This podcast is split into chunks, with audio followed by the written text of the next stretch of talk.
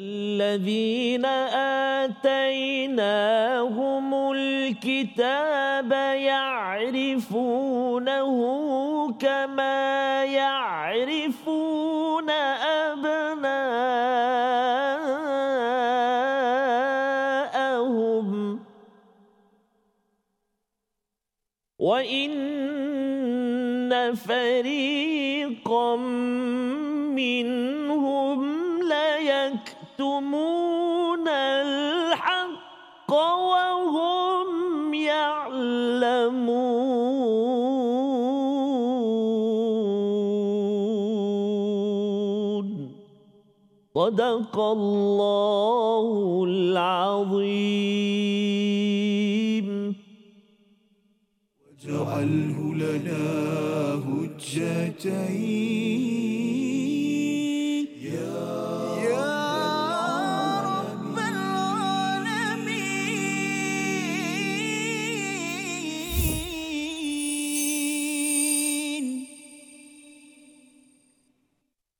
Assalamualaikum warahmatullahi wabarakatuh. Alhamdulillah wassalatu wassalamu ala Rasulillah wa ala alihi wa man wala syada la ilaha illallah syadana Muhammadan abduhu wa rasuluhu. Allahumma salli ala sayidina Muhammad wa ala alihi washabbihi ajma'in. Amma ba'du. Apa khabar tuan-tuan dan puan yang dirahmati Allah sekalian? Kita bertemu dalam My Quran Time, Quran Salat Infaq pada hari ini untuk sama-sama kita melihat kepada ayat seratus empat puluh enam hingga ayat seratus empat puluh lapan pada hari ini. Dan pada episod yang ke tujuh puluh lima ini sama-sama kita akan bersama Al-Fadil Ustaz Tarmizi Abdul Rahman Kabosas. Alhamdulillah Fadil Safas. Ya, Safas okey hari ini. Alhamdulillah ya, kita terus gembira bersama dengan Al-Quran, bersama dengan tuan-tuan yang berada di studio, yang berada di rumah. Kita doakan ya, terus ceria gembira bersama Al-Quran walau apa pun cabaran yang ada, kerana kita tahu bahawa hadiah paling besar di dalam kehidupan kita adalah hidayah. Allah. Ya, dan hidayah inilah yang kita peroleh apabila kita mencarinya. Sudah pun kita belajar sebelum ini, iaitu yahdi may yasha'u ila siratim mustaqim. Itu adalah permulaan daripada juz yang ke kedua. Mari sama-sama kita lihat kepada apakah sinopsis bagi Uh, kita pada hari ini Ustaz ya, dan uh, kita mulakan dengan doa kita. Subhanakala ilmalana illa ma 'allamtana innaka antal alimul hakim rabbi zidni ilma. Kita saksikan apakah sinopsis pada hari ini, iaitu pada ayat seratus empat puluh enam kita akan melihat pengetahuan kaum Yahudi dan Nasrani sebagai tanda kenabian Nabi sallallahu alaihi wasallam ya, yang kita akan lihat bagaimana mereka sudah pun mengetahui kenabian tetapi ada di kalangan mereka yang menyembunyikannya. Ayat seratus empat puluh tujuh Tuhan berpesan agar tidak meragui kebenarannya, dan pada ayat seratus empat puluh lapan perintah bersegera dalam kebaikan dan pengumpulan semua makhluk suatu hari nanti di mana masing-masing akan dipersoalkan. Mari sama-sama kita membaca ayat seratus empat puluh enam hingga ayat seratus empat puluh lapan dipimpin Al-Fadil Ustaz Tarmizi. Silakan. Yasir Fadil Ustaz Fazrul. Bismillahirrahmanirrahim. Assalamualaikum warahmatullahi wabarakatuh. Alhamdulillah thumma alhamdulillah wassalatu wassalamu ala Rasulillah wa ala alihi wa sahbihi wa man wala wa ba'da. Ayahanda bonda, tuan-tuan dan puan-puan tengah buat apa tu? Tengok Quran Time lah dia kata. Tengok Quran Time. Alhamdulillah bersama dengan Al-Quran maksudnya. Ha, didoakan moga ibu-ibu ayah-ayah sahabat Al-Quran yang berada di T V sekarang, yang ada di rumah atau di mana juga. Tak lupa kepada tuan-tuan dan puan-puan ibu ayah sahabat Al-Quran di studio kumpulan Istiqamah. Ha, terus beristiqamah dengan Al-Quran dan dipermudahkan Allah Subhanahu Wa Taala untuk terus mendalami kalamullah Rabbina, kalam suci Al-Quranul Karim insya-Allah taala. Agaknya hari ni taranum apa kita nak baca ni Safas ya? Ya. Boleh Safas, apa-apa taranum pun boleh ya? Boleh lah. Jangan termenung sudah. Yang penting jangan termenung. Baik, kita Syah. cuba ayat yang ke seratus empat puluh enam sehinggalah ayat yang ke seratus empat puluh lapan. Kita cuba dengan bacaan taranum murattal jaharkah ataupun jiharkah. Bukan jerkah, eh? Jiharkah ataupun jaharkah. Sudah bersedia? Ayuh kita sama-sama baca ayat seratus empat puluh enam sehingga ayat seratus empat puluh lapan. أعوذ بالله من الشيطان الرجيم بسم الله الرحمن الرحيم الذين آتيناهم الكتاب يعرفونه كما يعرفون أبناءهم وإن فريقا منهم ليكتمون الحق وهم يعلمون الحق من ربك فلا تكونن من الممترين ولكل وجهة هو موليها وَلِكُلِّ وِجْهَةٌ هُوَ مُوَلِّيهَا فَاسْتَبِقُوا الْخَيْرَاتِ أَيْنَمَا تَكُونُوا يَأْتِ بِكُمُ اللَّهُ جَمِيعًا إِنَّ اللَّهَ عَلَى كُلِّ شَيْءٍ قدير إن الله على كل شيء قدير صدق الله العظيم. Astro. Kita bacaan daripada ayat yang ke seratus empat puluh enam hingga ayat seratus empat puluh lapan. Terima kasih diucapkan pada Al-Fadhil Ustaz Tarmizi bersama dengan tuan-tuan yang mengikuti bacaan sebentar tadi Ustaz ya. Kita dengar, kita beri perhatian ya. Walaupun kita tidak faham ya. lagi ya, ianya sebagai satu sumber ketenangan satu, yang keduanya bila kita dapat rahmat Ustaz. Betul, Ustaz. Rahmat inilah yang kita perlukan. Betul. Hidup kita ini kalau berdasarkan pada ilmu kemampuan kita semata-mata tanpa rahmat Allah Uh, memang mahal Ustaz. Betul. Mahal ya pasal uh, kena bayar ha. apa oksigen, hmm. kena bayar apa lagi tuan-tuan, kena bayar darah mengalir Allah. Kan kalau nak cepat sikit kena bayar lebih sikit. Kalau itulah uh, kaedahnya kita hidup, uh, memang merana kita. Hmm. Tapi alhamdulillah kita mendapat rahmat daripada Allah Subhanahu Wa Taala dengan kasih sayang Allah, macam mak menyayangi oh. anak ya, tak perlulah buat segala-galanya. Betul. Barulah ya mak akan jaga uh-huh. dan menyayangi, mak akan ataupun ayah akan menjaganya tanpa tanpa syarat yang banyak. Betul, kena buat kerja jugalah. Betul, ya janganlah tak bangun pagi tak pergi sekolah ya. Jadi pada hari ini kita melihat kepada ayat seratus empat puluh enam, Allah menjelaskan sambungan daripada ayat seratus empat puluh lima berkaitan dengan orang yang zalim Ustaz ya. Orang yang zalim itu adalah apabila diberikan ilmu, kemudian apa yang dinyatakan pada ayat seratus empat puluh lima iaitu mereka itu masih lagi mengikut kepada hawa nafsu ya, masih lagi mengikut pada hawa nafsu. Itu amaran kepada kepada Nabi Muhammad sallallahu alaihi wasallam, dalam masa yang sama ia adalah amaran kepada kepada kita semua ya. Nabi tidak buat begitu pun diberi amaran, apatah lagi kita sebagai sebagai manusia biasa Ustaz ya. Kita yang baru nak memahami al-Quran ini, sudah tentunya kita mohon Allah beri kekuatan kepada kita dan kita bersedia untuk ditegur. Allah menjelaskan tentang orang yang zalim ni apa ya, satu kumpulan manusia yang Allah nyatakan allazina atainahumul kitab ya'rifunahu kama ya'rifuna abna'ahum, iaitu Allah berbangga dengan uh, satu kumpulan yang diberikan kitab ya. Allah menggunakan perkataan ataina ya, kalau utul kitab itu maksudnya ada sesuatu negatif yang Allah ingin sampaikan. Jadi Allah berbangga dengan seseorang yang diberikan kitab. Di kalangan orang Uh, Yahudi, uh, Nasrani sebenarnya mereka diberikan kitab. Kalau awal mereka mengikut Alkitab ini, Allah berbangga ya. Allah meletakkan perkataan na di situ, nahnu, Allah berbangga ya. Dan apakah sifat orang yang diberikan kitab? Ya'rifunahu kama ya'rifuna abna'ahum ya, mereka ini mengenal kepadanya. Ada beberapa uh, terjemahan uh, kefahaman di sini. Satunya itu merujuk kepada kiblat, masih lagi isu kiblat. Yang keduanya, nya itu merujuk kepada Nabi Muhammad dan nya itu merujuk pada al-Quran. Dan kalau kita gabungkan tiga-tiga Ustaz ya, sebenarnya itu adalah legasi Nabi Ibrahim. Ibrahim. Nabi Ibrahim berdoa uh, di Masjidil Haram, di Kaabah itu dibangkitkan rasul yang membaca tilawah al-Quran. Gabung tiga-tiga sekali. Jadi sebenarnya orang-orang Yahudi Nasrani itu mereka tahu ya'rifunahu kama ya'rifuna abna'ahum, ya, seperti mereka mengenal anak mereka sendiri. Wow. Ya, Abdullah bin Salam, salah seorang Yahudi yang masuk Islam, dia kata bila dia uh, pertama kali melihat kepada Nabi Muhammad sallallahu alaihi wasallam itu dia dah tahu dah ini memang Nabi Muhammad. Wow. Ya, dengan bukan sekadar rupa tetapi dari segi akhlak, dari segi uh, soalan-soalan yang ditanyakan dapat dijawab ataupun ada perkara-perkara yang tak dapat dijawab pun sudah pun tercatat di dalam Taurat dan juga Injil. Tetapi apakah yang berlaku? Wa inna fariqan, dan sesungguhnya ada satu kumpulan, segolongan daripada mereka, ha, ini masalahnya Ustaz ya, yang dikatakan zalim ini bila layaktumunal haqq, iaitu menyembunyikan kebenaran ketika mereka ini mengetahui kebenaran tersebut. Yang pandai menyembunyikan kebenaran ni ialah orang yang tahu.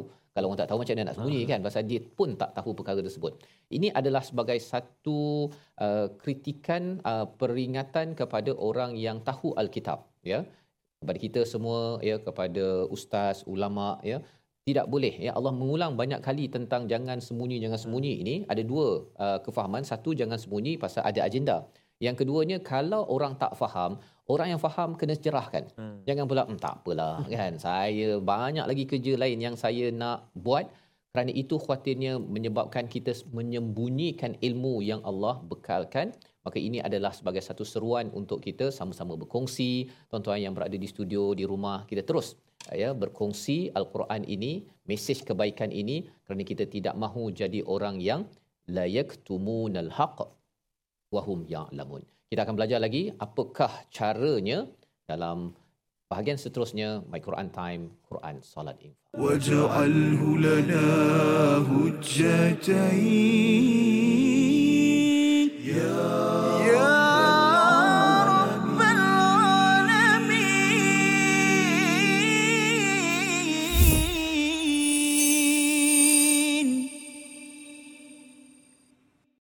Al-Quran, pelajari dan dalami kesempurnaan bacaan mengikut hukumnya. Fahami dan hayati maksudnya. Amalkan dan jadikannya sebagai panduan kehidupan. Bukan hanya kita belajar tadabbur, bahkan kita akan belajar tajwid secara mendalam dan ada segmen hafazan. Saksikan episod baharu My Quran Time two point oh setiap hari dua belas tiga puluh hari di T V sembilan, juga di saluran Astro seratus empat puluh sembilan. Allazina atainahumul kitaba ya'rifunahu kama ya'rifuna abna'ahum wa inna fariqam minhum layaktumunal haqq wa hum ya'lamun.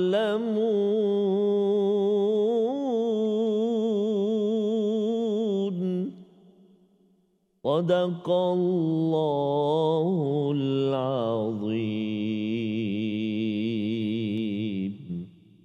Kembali kita dalam My Quran Time, Quran Solat Infaq. Pada hari ini sama-sama kita melihat kepada ayat seratus empat puluh enam hingga ayat seratus empat puluh lapan, dan pada bahagian pertama kita sudah pun melihat ayat seratus empat puluh enam saatnya. Uh, satu realiti Allah maklumkan tentang bahawa di kalangan orang yang mengetahui kitab ini, iaitu uh, Yahudi dan Nasrani, ada sebahagian daripada mereka. Itu poin penting yang kita perlu beri perhatian tuan-tuan ya. Bila kita baca ayat ni, sebenarnya ayat ni motivasi untuk apa? Ya, apa motivasi daripada ayat ini? Kita beri perhatian pada perkataan wa inna fariqam minhum. Maksudnya ada satu kumpulan daripada mereka, bukan semua, yang menyembunyikan. Jadi mesti ada yang tidak menyembunyikan, yang akan ber berjuang di atas kebenaran, yang akan menyokong kepada Nabi Muhammad sallallahu alaihi wasallam. Ini realiti pada zaman Nabi ya, Abdullah bin Salam ya, ada beberapa yang lain daripada Yahudi yang masuk masuk Islam, dan juga zaman sekarang ya. Ha, jadi zaman sekarang pun kalau ada Yahudi, jangan pula kita kata ah semua Yahudi ni memang jahat, tak boleh cakap begitu kan. Kerana Allah menyatakan wa inna fariqam minhum, memberi motivasi kepada Nabi teruskan menyampaikan al-haqq, dan insya-Allah ada sebahagiannya itu yang tahu dan dia tidak menyembunyikan dan akan beriman kepada kepada Allah Subhanahu Wa Taala. Jadi jati diri ini dibawakan Allah pada ayat seratus empat puluh enam dan mari sama-sama kita baca ayat seratus empat puluh tujuh sebagai satu satu penegasan daripada Allah Subhanahu Wa Taala tentang kebenaran dan jangan goyah. Jangan digoyahkan oleh anasir-anasir luar ataupun kita merasakan bahawa saya ada Quran tapi saya masih lagi kena ada sumber lain untuk menguatkan yeah. jati diri saya. Sepatutnya ada Quran mesti ada mindset ayat seratus empat puluh tujuh bersama Al-Fadhil Ustaz Tarmizi. Saya Fadhil Ustaz, jangan goyah sama. Jangan goyah. Kalau orang Kelantan wajak tak gogeh lah. Tak gogeh. Tak gogeh sikit abu. Oh, gitu. Ah, mana mana kemak-kemak ming lah. Oh, masya-Allah. Ah, banyak tu. Banyak tu vocab hari ni ya. Okay. Jadi kita belajar vocab apa pembenaran kata bahasa Kelantan ke Terengganu? Kelantan tak gogeh. Tak gogeh. Ah, kalau Terengganu kemak ming. Kemak ming. Ah, kemak. Kelantan juga kemak demo. Kemak demo. Okey, baik. Saya saya baca dah. Silakan Ustaz. Baik. Masya-Allah. Ah, tuan-tuan dan puan-puan yang dikasihi Allah Subhanahu Wa Taala sekali, kata apa Ustaz cakap tak faham dia kata masya-Allah. Baik. Yang penting kita baca sama-sama eh? Ayat yang ke-seratus empat puluh tujuh. Hati-hati, ada setengah pembaca dia baca pada kalimah mumtarin tu, safat dia lama. Hmm. Kan fala takunanna minal mumtarin. Oh, lama kat situ. Dah sedap lah. Macam ada, ada dengung tu eh. Ah, dah dengung macam sedap dia katakan. Hmm. Ah, tak boleh sebab tak boleh. Ah, mim mati bertemu dengan ta, izhar syafawiyah. Ah, jadi jelaskan bacaan kat situ. Mumtarin. Macam mana? Jom kita baca sama-sama. A'udzubillahi minasyaitonirrajim. الحق من ربك فلا تكونن من الممترين الحق من ربك فلا تكون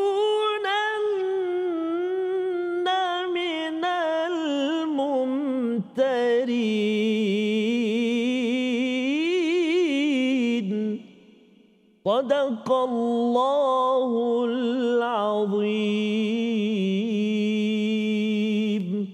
Barakallahu azim, gitulah bacaan ayat yang ke-seratus empat puluh tujuh. Kebenaran itu, al-haq itu daripada Tuhanmu, maka janganlah sekali-kali engkau wahai Muhammad termasuk dalam kalangan orang yang ragu. Ya, al-mum mumtarin sebentar tadi. Ayat yang pendek tetapi ia mempunyai prinsip yang besar Ustaz ya. Satu, kita beri perhatian pada al-haqqu mir rabbik. Allah menyatakan kebenaran itu daripada Tuhan, bukannya daripada manusia.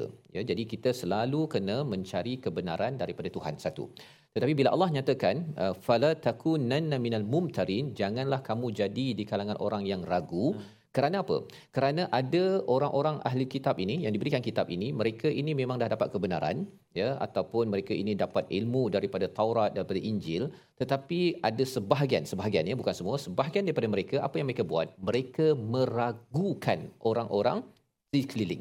Ah ha, pasal orang yang berilmu ni yang pakar bahagian nak scam orang Ustaz. Ha, nak tiru, nak tipu orang, nak kata bahawa sebenarnya kalau orang yang pakar kereta, mekanik kan, dia kata absorber rosak lah, dia cakap ini rosak, istilah-istilah yang dia kata tu kita tak tahu kan.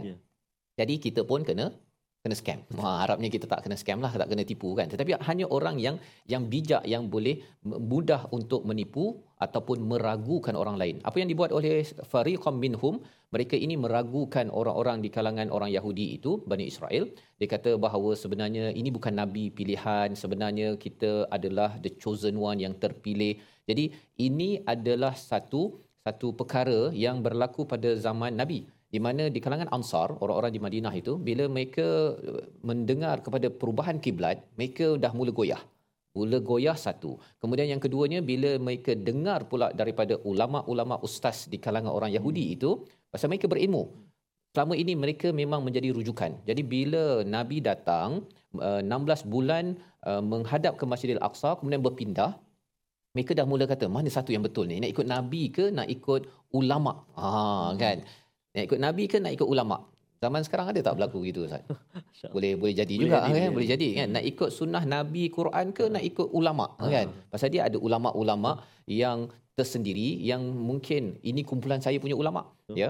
Jadi psikologi ini Allah nyatakan pada ayat seratus empat puluh tujuh fala takunanna minal mumtarin, janganlah kamu jadi di kalangan orang-orang yang yang ragu. Satu, kita yang ragu, tapi kita ni menjadi peragu. Ada tak istilah peragu?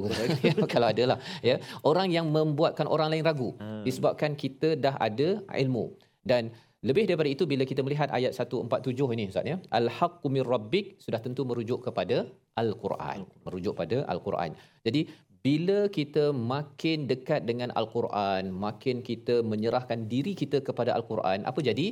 Fala takunanna minal mumtarin, kita akan uh, dibersihkan keraguan dalam hidup kita ustaz. Apa-apa saja keraguan, sedikit demi sedikit, sedikit demi sedikit akan dibuang kotoran-kotoran tersebut. Itu kesan bila kita meletakkan al-haqqu mir rabbik, ya, kebenaran itu daripada Tuhan. Kalau Tuhan cakap dalam al-Quran melalui sunnah Nabi, saya akan ikut, ya. Ha, kalau tak, apa sahaja pakar motivasi cakap ke ataupun pakar-pakar penasihat cakap, konsultan dan sebagainya, saya anggap bahawa ini adalah pendapat kedua ataupun pendapat ketiga. Ini cara fikir yang dibawakan dalam ayat seratus empat puluh tujuh, penting. Kalau tidak nanti ustaz ya, kita akan jadi ragu-ragu. Betul. Ya, itu sebabnya bila ayat seratus empat puluh enam ini Allah menyatakan tentang orang yang diberi kitab, cara kefahaman kitab mereka itu ya'rifunahu kama ya'rifuna abna'ahum. Kita kalau ada anak ya, hmm. kalau kita tengah semayang ke, kita tengah duduk ke ustaz ya, kalau ada lima enam orang anak bising kan. Oh, hmm. Tapi kalau seorang menangis, hmm. kita yang kenal anak, kita tahu dah, tak payah tengok pun, tak payah tengok. Uh, okey, tu anak saya tu, cepat je kita pergi kan. Jadi itu lambang apa? Dia kenal sangat. Betul. Dan kita doakan pada Allah Subhanahu Wa Taala, kalau kita baca al-Quran ini, faham al-Quran ini, harapnya kita sesuatu peristiwa berlaku dalam masyarakat, orang cakap sesuatu, kita dah tak payah hmm. tengok orang tu pun, kita tahu dah itu scammer, ha kan, itu okey, itu betul, penceramah tu kita tak kenal pun, ha, yang itu bawa kebenaran, yang ini sebenarnya ada sesuatu yang tidak kena daripada surah sekian ayat sekian. Itulah yang kita doakan pada tuan-tuan yang berada di studio, yang berada di rumah mengikuti My Quran Time ataupun mana-mana program Quran, ke arah menjadi orang yang fala takunanna minal mumtarin. Membawa kepada perkataan pilihan kita pada hari ini, kita saksikan, iaitu perkataannya ialah kama ya'rifuna abna'ahum, ya, perkataan yang kita ingin fokuskan ya'rifun, uh, daripada perkataan kata akarnya arafa, yang bermaksud mengetahui, mengenali. tujuh puluh satu kali disebut di dalam al-Quran, muncul dalam surah Al-A'raf, dalam surah An-Nahl, surah Al-Mu'minun ayat enam puluh sembilan, sebagai satu petanda bukan sekadar kenal dari kulit dia saja ustaz ya. Yeah. Kadang-kadang ada orang kata, oh saya baca surah Al-Baqarah, bagus, alhamdulillah, tapi kita nak sampai dia kenal. Ha, dia kenal. Dia kalau kenal tu insya-Allah akan cintalah. Ha, kalau tak kenal tak cinta. Betul. Jadi itu sebabnya dalam My Quran Time ini, dalam program-program Quran yang tuan-tuan hadiri, sebenarnya kita cuba untuk tahu, tetapi kita nak kenal sampai kita cinta, dan sampaikan tak payah tengok pun kita tahu dah itu anak kita, tak payah tengok siapa bercakap dan sebagainya, tetapi kita tengok situasi yang berlaku, kita dah tahu dah kebenaran yang ada itu daripada Tuhan, dan kita tidak menjadi orang yang ragu, berpegang kepada wahyu daripada Tuhan ini. Kita berehat sebentar, kembali semula selepas ini dalam My Quran Time, Quran, Salat, Infaq. Waj'alhu lana hujjatain ya ya rabbal alamin. Al-Quran, pelajari dan dalami kesempurnaan bacaan mengikut hukumnya. Fahami dan hayati maksudnya. Amalkan dan jadikannya sebagai panduan kehidupan. Bukan hanya kita belajar tadabbur, bahkan kita akan belajar tajwid secara mendalam dan ada segmen hafazan. Saksikan episod baharu My Quran Time dua titik kosong setiap hari dua belas tiga puluh hari di T V sembilan, juga di saluran Astro seratus empat puluh sembilan. Mereka tak punya apa, harta sanak saudara, tetapi mereka percaya hanya janji Rasulnya. Suraqah mengejar, ingin merebut dinar yang dijanjikan. Allah melindungi perjalanan kekasihnya yang tercinta. Allahumma salli ala sayyidina Muhammadin wa ala ali sayyidina Muhammad. Bunyi lain kan? Anda dapatkan yang original ya. Itu tadi petikan uh, lirik nasyid Hijrah Safas. Hijrah daripada abang-abang Robbani ataupun eh sorry uh, daripada Nowseeheart. Ya. Kumpulan abang-abang Nowseeheart. Bila dah kenal Ustaz Fas eh. Kama ya'rifuna alladhina atainahumul kitab oh, ya, ya'rifuna bila dah dah kenal sanggup tinggal harta, ya, anak, isteri. Kenapa? Kerana dah kenal itulah Muhammad, itulah Rasul, itulah utusan Allah subhanahu wa taala yang aku ingin bersama dengannya. Oh, hijrah. Sebenarnya Salman Al Farisi Allah, ataupun Abdullah bin Salam misalnya. Ini Mus'abin Umair. Ini Allah, orang-orang yang Mus'abin Umair tu handsome tu. Allahu akbar. Ya, handsome-nya, kayanya, oh, ya, ada pengaruh, peminat oh, ramai, follower. Oh, subhanallah. Ya, di Mekah, tapi kerana ya, dah kenal. Betul Safas. Maka jatuh cinta. Betul. Ditarik ke atas penutup menutup jenazahnya, yeah, nampak bawah kaki kan, ditutup bawah nampak di atas. Allah, begitulah pengorbanan asal orang kaya Ustaz kan, sampai meninggalnya jadi begitu kerana yang penting kecintaan, ya, ya, duta pertama Al-Quran betul ke bumi Madinah. Subhanallah. Jadi kita nak uh, tengok sikitlah uh, ulang kaji tajwid kita pada uh, saat ini. Kita nak melihat hari ini idgham. Ah, apa idgham? Idgham apa pula Ustaz? Ah, kan hari ni kita nak tengok idgham ma'al gunnah. Sebenarnya ya, kalau Mus'ab bin Umair tu, ya, Mu'az bin Jabal ke dihantar betul tu, dia ada cakap pasal idgham juga masa zaman dulu. Subhanallah. Ah, tak ada kot. Ada. Tak ada. Ah, tak ada. Cuma dia ah, itulah bacaan yang di, diambil daripada baginda sallallahu alaihi wasallam dan ulama terkemudian ini dia menyusun ah, teknik dia, ah, teknik ya, bacaan ah, baris, titik dan sebagainya. Menarik soalan tu. Ya, bersambung selepas ini. InsyaAllah. Tuan-tuan dan puan-puan, jom kita uh, ulang kaji sedikit. Idgham ma'al gunnah. Apa itu idgham? Uh, iaitulah uh, idgham ni terbahagi. Antaranya idgham ma'al gunnah, idgham bila gunnah. Uh, dan ada juga pembahagian lain, mutajanisain, mutaqaribain. Tapi yang kita nak fokus hari ini iaitulah idgham ma'al gunnah. Apa dia idgham? Dari segi bahasa ber, uh, bermaksud memasukkan. Apabila nun sakinah atau tanwin bertemu salah satu huruf idgham, maka perlu dimasukkan suara huruf nun ataupun tanwin tersebut ke dalam huruf yang dijumpa itu. Jadi huruf idgham ma'al gunnah ada empat, iaitulah uh, ya, waw, mim, nun. Ha? Itu ma'al gunnah. Ha? Ya, waw, mim, nun. Dan fokus kita pada uh, kali ini iaitulah pada kalimah dalam ayat yang ke seratus empat puluh lapan. A'udzubillahi minasyaitanirrajim. وَلِكُلٍّ وِجْهَةٌ هُوَ مُوَلِّيهَا. Silakan ibu ayah sekalian. Satu, dua, tiga. وِجْهَةٌ هُوَ مُوَلِّيهَا. Ayuh, yang mana yang idgham ma'al gunnah tu? Tun ke lin? Lin, lin. Oh, mana pula Ustaz tu? وَلِكُلٍّ. Ah, tanwin bertemu dengan salah satu huruf idgham ma'al gunnah iaitu huruf waw.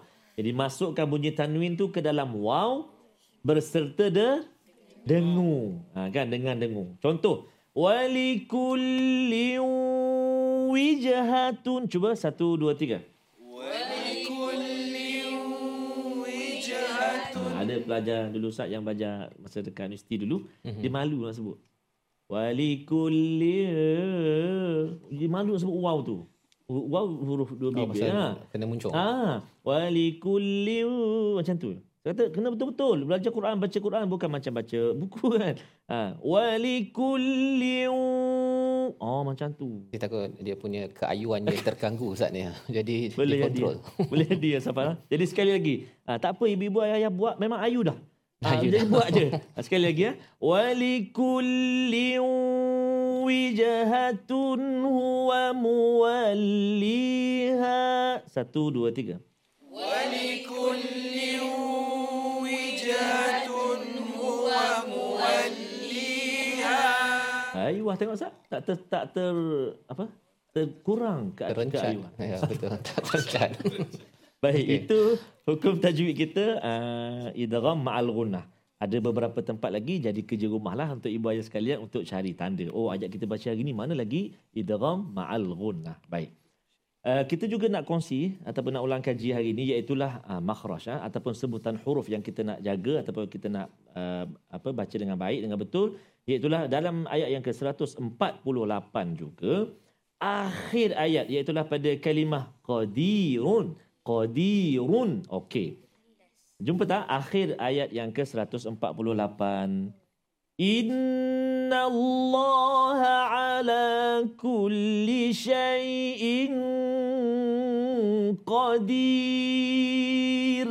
Satu, dua, tiga. Inna Allah ala kulli syai'in qadir. Nah, soalannya qadir itu, qadirun itu, jika kita sambung bacaan, wasal bacaan kita, dia akan jadi bacaan uh, ra itu tafkhim ke tarqiq, tebal ke tipis. Kalau sambung tebal, bagus. Ha, tebal. Kalau sambung jadi tebal sebab ra tu bagi depan kan. Kalau waqaf jadi nipis ke jadi tebal? Tipis. Sebab apa? Sebab uh, mengikut huruf sebelum huruf ra kan. Uh, run kita matikan dia. Jadi nak tahu bunyi run tu, ra tu tipis atau tebal, kita akan melihat huruf sebelumnya iaitu huruf ya. Ada huruf ya yang sukun. Sebelum huruf ya ada huruf dal yang berbaris kas, kasrah baris bawah kan. Jadi bunyi nipis. Jangan baca tebal, jangan baca innallaha ala kulli syai'in qadir. Amboi. Ha, kabir, khabir. Ah ha, tak berapa tepatlah ha, sebab kita waqaf. Tipis. Qadir. Satu, dua, tiga.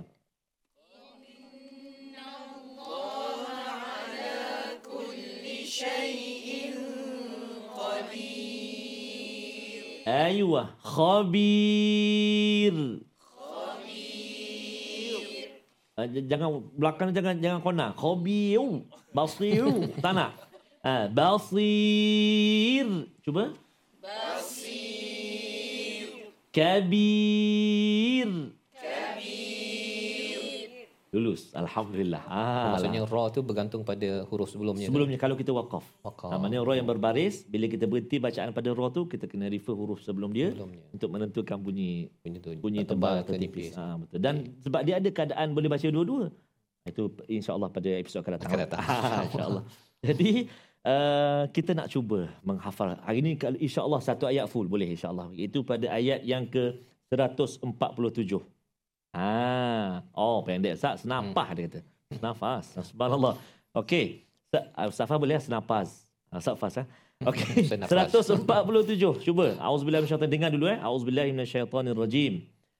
Al-haqqu mir rabbika fala takunanna minal mumtarin. Satu, dua, tiga. Al-haqqu min rabbika fala takunanna minal mumtarin. Bagus. Al-haqqu min rabbik. Al-haqqu min rabbik. Tiga kalimah dulu kan? Al-haqqu min rabbik. Al-haqqu min rabbik. Sekali lagi, satu, dua, tiga. Kan al-haqqu min rabbik. Tiga. Sekali lagi. Satu, dua, tiga. Al-haqqu min rabbik. Ha, lepas tu masuk satu, dua, tiga, empat kalimah. Fala takunanna minal mumtarin. Tengok dulu. Satu, dua, tiga. Fala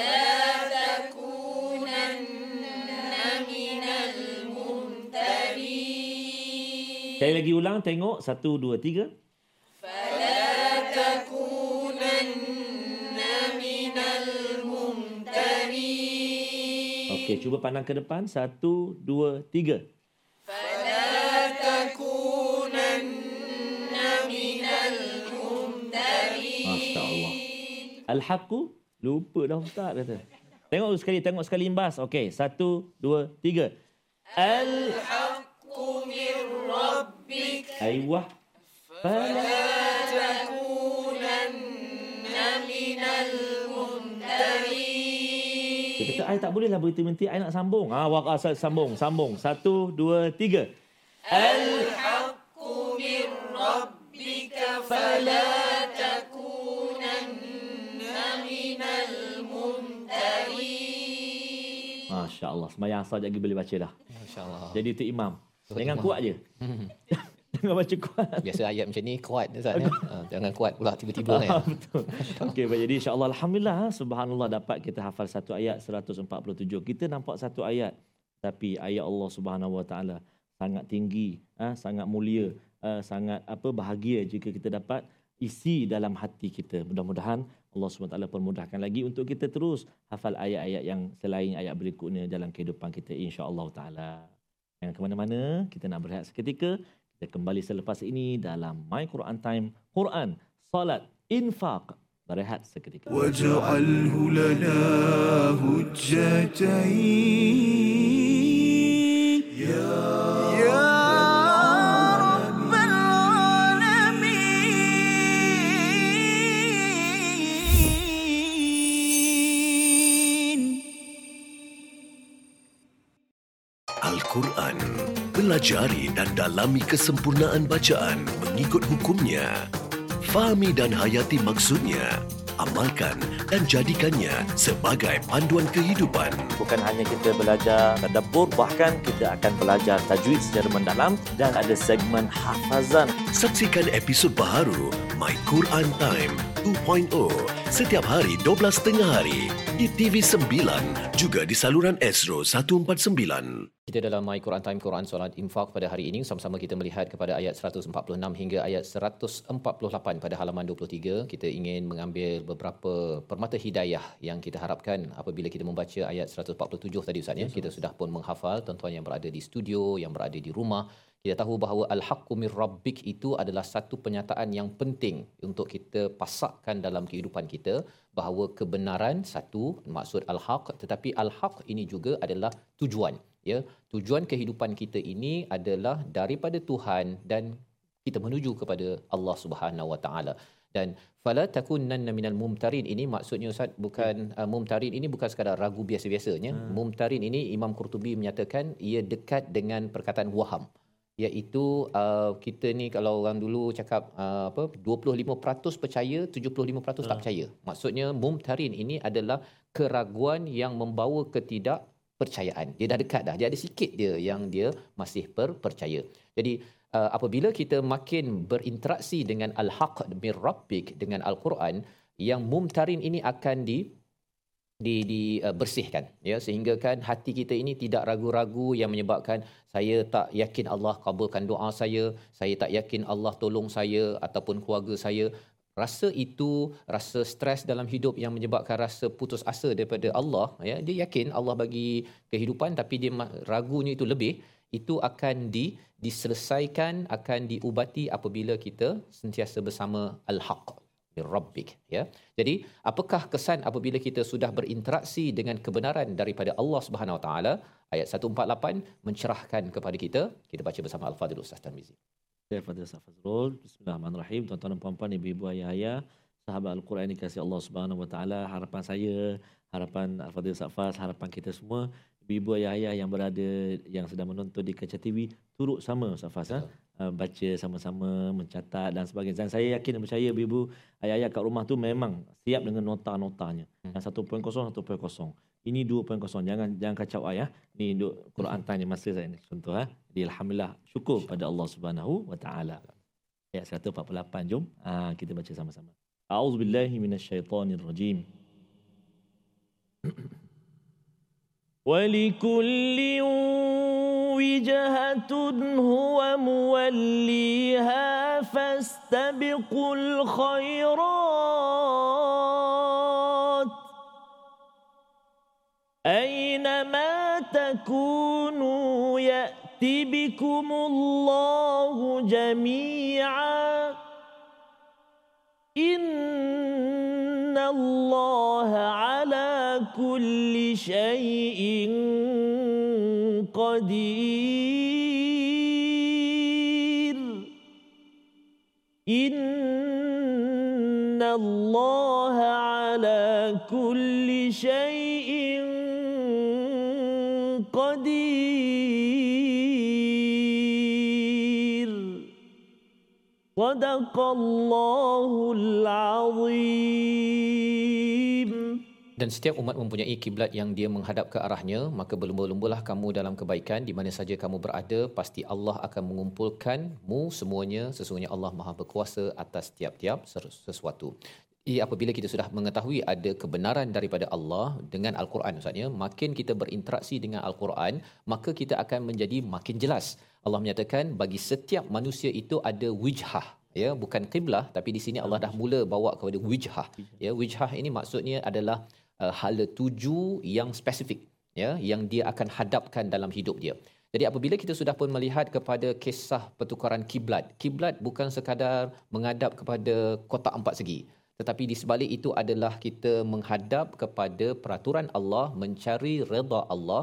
Maka bagi setiap orang ada hala tuju yang tertentu, ya, yang tertentu yang dia akan hadapkan. Maka Allah menyatakan apa? Fastabiqul khairat, ya.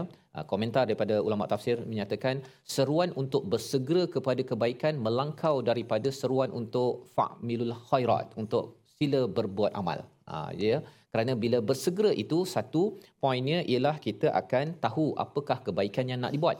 Yang kedua ialah kita akan menyempurnakannya, dan yang ketiga kita akan buat dengan segera. Kita utamakan kebaikan yang ingin dilaksanakan. Jadi apa maksud daripada ayat ini? Ayat ini menceritakan kepada kita kalau kita dah jelas kiblat kita dan hala tuju kehidupan kita adalah menuju keredaan Allah Subhanahu Wa Taala, kita akan berlumba-lumba Ustaz untuk ya. buat kebaikan. Berlumba-lumba. Kita tengok orang lain buat baik, kita nak buat baik lagi, ya. Tengok orang lain buat baik, kita nak buat baik lagi, dan kita tengok semalam saya dah buat baik, dah baca Quran, saya nak tambah lagi pada hari ini. Kita musabaqah. Ha, musabaqah tu daripada perkataan ini, Ustaz. Musabaqah dengan diri sendiri dan juga dengan orang lain yang berbuat kebaikan. Itu kesan apabila kita mendapat Al-Quran, kita tidak lagi rasa apa Ustaz istilahnya? Nak nyenggeng tu. Oh. Ha, kan dia duduk, dia kan tengoklah nanti ada orang panggil panggil kan, ataupun ikut mood kan. Dan fastabiqul khairat yang dimaksudkan di sini, walaupun um, khairat itu merujuk pada segala kebaikan, tapi salah satunya adalah solat. Ha, salah satu pendapat ulama adalah solat. Kerana apa? Kerana solat adalah hadiah yang amat tinggi daripada Allah. Nabi pergi untuk mendapatkan uh, anugerah hadiah tersebut, dan selain daripada itu kiblat ada kaitan dengan solat. Satu lagi Masjidil Haram dikaitkan dengan haj ataupun umrah. Jadi Allah kata fastabiqul khairat, sila bersegera pergi umrah ataupun haj. Ha, kalau orang dah solat, alhamdulillah, tapi belum pergi umrah ataupun haj, perlu ada niat, ya Allah tolong uh, usahakan, tolong bantu aku untuk mengerjakan umrah ataupun haj, ya. Ha, kemudian ada uh, keuangan, dengan izin dah istitaah mampu, segera untuk pergi, ya. Dia kena berlumba. Dia tak boleh rasa macam tak apalah kau pergi dulu. Ha, mana ada orang lumba lari Ustaz ya kan? So, dia on set kan. Ah, kau pergi dulu, kau pergi dulu kan. Mana ada begitu. Jadi kalau orang yang tahu bahawa Allah yang menyeru, Allah dah bagi hadiah Masjidil Haram, Kaabah tersebut, maka kalau katakan hadiah ni Ustaz ya, orang nak dapat dia punya piala tu, dia mesti akan Betul. pecutnya, ya. Akan mohon pada Allah segera mungkin dan bersemangat dalam hidup. Inilah kesan apabila kita selalu menghadap kepada kiblat. Tidak mungkin orang menghadap kiblat tapi dia kan malas ataupun rasa tak bersemangat. Dia paling hebat tak bersemangat ni bila Ustaz? Antara waktu solat je. Oh. Katakanlah waktu subuh tu dia kena marah dengan bos contohnya kan, ataupun apa-apa berlaku, pukul lapan kena marah. Paling lambat dia uh, paling lama dia boleh lemah semangat ialah sampai pukul pukul satu. Ha, kalau sembahyang zuhur pukul satu, satu setengah kan. Masa zuhur tu saja dia dah semangat balik dah. Pasal apa? Pasal di sebalik Kaabah, di sebalik kiblat itu adalah perjuangan. Perjuangan Nabi fastabiqul khairat, Nabi Ibrahim bersegera berbuat kebaikan, maka kita juga akan berlumba untuk menambahkan kebaikan dalam hidup kita. Ainama takunu ya'ti bikumullahu jami'a, di mana sahaja kamu berada Allah akan datangkan kamu semua segalanya. Allah amat berkuasa. Nak ceritanya ialah kita malas ke tak malas ke, ada yang kata tak apalah kau pergi dulu, kau pergi dulu kan, Allah akan bawa juga kita untuk di di di dikira dapat piala, dapat anugerah ke, ataupun dapat parah. Ha kan, pada waktu itu barulah kita tahu oh sebenarnya Allah ini berkuasa. Allah ini kalau kita tahu orang berkuasa Ustaz ni pada setiap sesuatu, kita takkan uh, apa tidak akan duduk diamlah. Kita akan rasa ya Allah, Allah berkuasa Jadi saya tak pandang enteng kepada semua potensi yang Allah beri kepada saya, dan potensi besar ialah kita ada wijhah, ya, kita ada wijhah. Wijhah kita ialah kiblat yang menjadi anugerah kepada Nabi, dan ianya melimpah kepada kita sebagai umat Nabi Muhammad sallallahu alaihi wasallam. Membawa kepada resolusi kita pada hari ini, kita saksikan, iaitu yang pertama ialah kita harapkan selepas kita membaca tiga ayat ini tidak menyembunyikan apa yang diketahui kerana kerana dengki ataupun kerana kita merasakan ada agenda yang kita ingin laksanakan, ya. Jadi kita terus berkongsi dengan rakan dan ahli keluarga kita. Yang pertama. Yang kedua, kita tidak ragu dengan kebenaran kerana mengikuti keinginan orang lain, ya. Kerana orang lain, maka saya pun ragu-ragu, padahal sebenarnya jangan kita berpaksikan kepada pendapat orang dekat Facebook, Twitter dan sebagainya, tapi berpandukan kepada al-haq min rabbik, ya. Dan yang ketiga, kita segera dalam berbuat kebaikan dan tidak bertangguh kerana itu tandanya hala tuju kita jelas, wijhah kita itu jelas, sehingga kan kiblat yang kita ada itu bukan sekadar empat segi di Mekah, tetapi ia sebenarnya lambang ketauhidan. Kita ingin bertemu Allah secepat yang mungkin. Kita berdoa di hujung ini bersama Al-Fatihah Ustaz Tarmizi. Terima kasih Al-Fatihah Ustaz. A'udzubillahi minasyaitonirrajim. Bismillahirrahmanirrahim. Alhamdulillahi Rabbil Alamin. Wassalatu wassalamu ala ashrafil anbiya'i wal mursalin wa ala alihi wa sahbihi ajma'in. Ampunilah dosa kami ya Allah, dosa ibu ayah kami, dosa ibu ayah mertua kami, muslimin muslimat, mukminin dan mukminat. Bi rahmatika ya arhamar rahimin. Tolong kami ya Allah untuk kami senantiasa ingat kepadamu. Tolong kami ya Allah untuk kami senantiasa mensyukuri akan nikmat kurniaan-Mu. Tolong kami ya Allah untuk kami senantiasa memperbaiki melipat gandakan amal ibadah kami kepadamu ya Allah. Wassallallahu ala sayyidina Muhammadin wa ala alihi wa sahbihi wa baraka wa sallam. Alhamdulillahi rabbil alamin. Taqabbalallahu minna wa minkum taqabbal ya karim. Moga-moga Allah mengabulkan doa kita pada hari ini dan Allah terima uh, doa ini selepas kita, harapnya ini amal soleh Ustaz, Allah terima, dan dengan solehnya ini Allah memudahkan urusan kita selepas ini. Kita teruskan bersama dalam ayat yang seterusnya nanti, masih lagi kita bercakap tentang perubahan kiblat. Panjang Ustaz ya, berbincangkan tentang sejarah perubahan kiblat ini kerana kita tahu dengan kiblat itulah kita jelas wijhah ahli tuju kita. Teruskan berlumba dengan diri sendiri, dengan orang lain atas kebaikan, dan moga Allah tambahkan lagi faedah kita sampai ke akhirat sana nanti. Kita bertemu lagi dalam episod akan datang dalam My Quran Time, Quran Salat Infaq.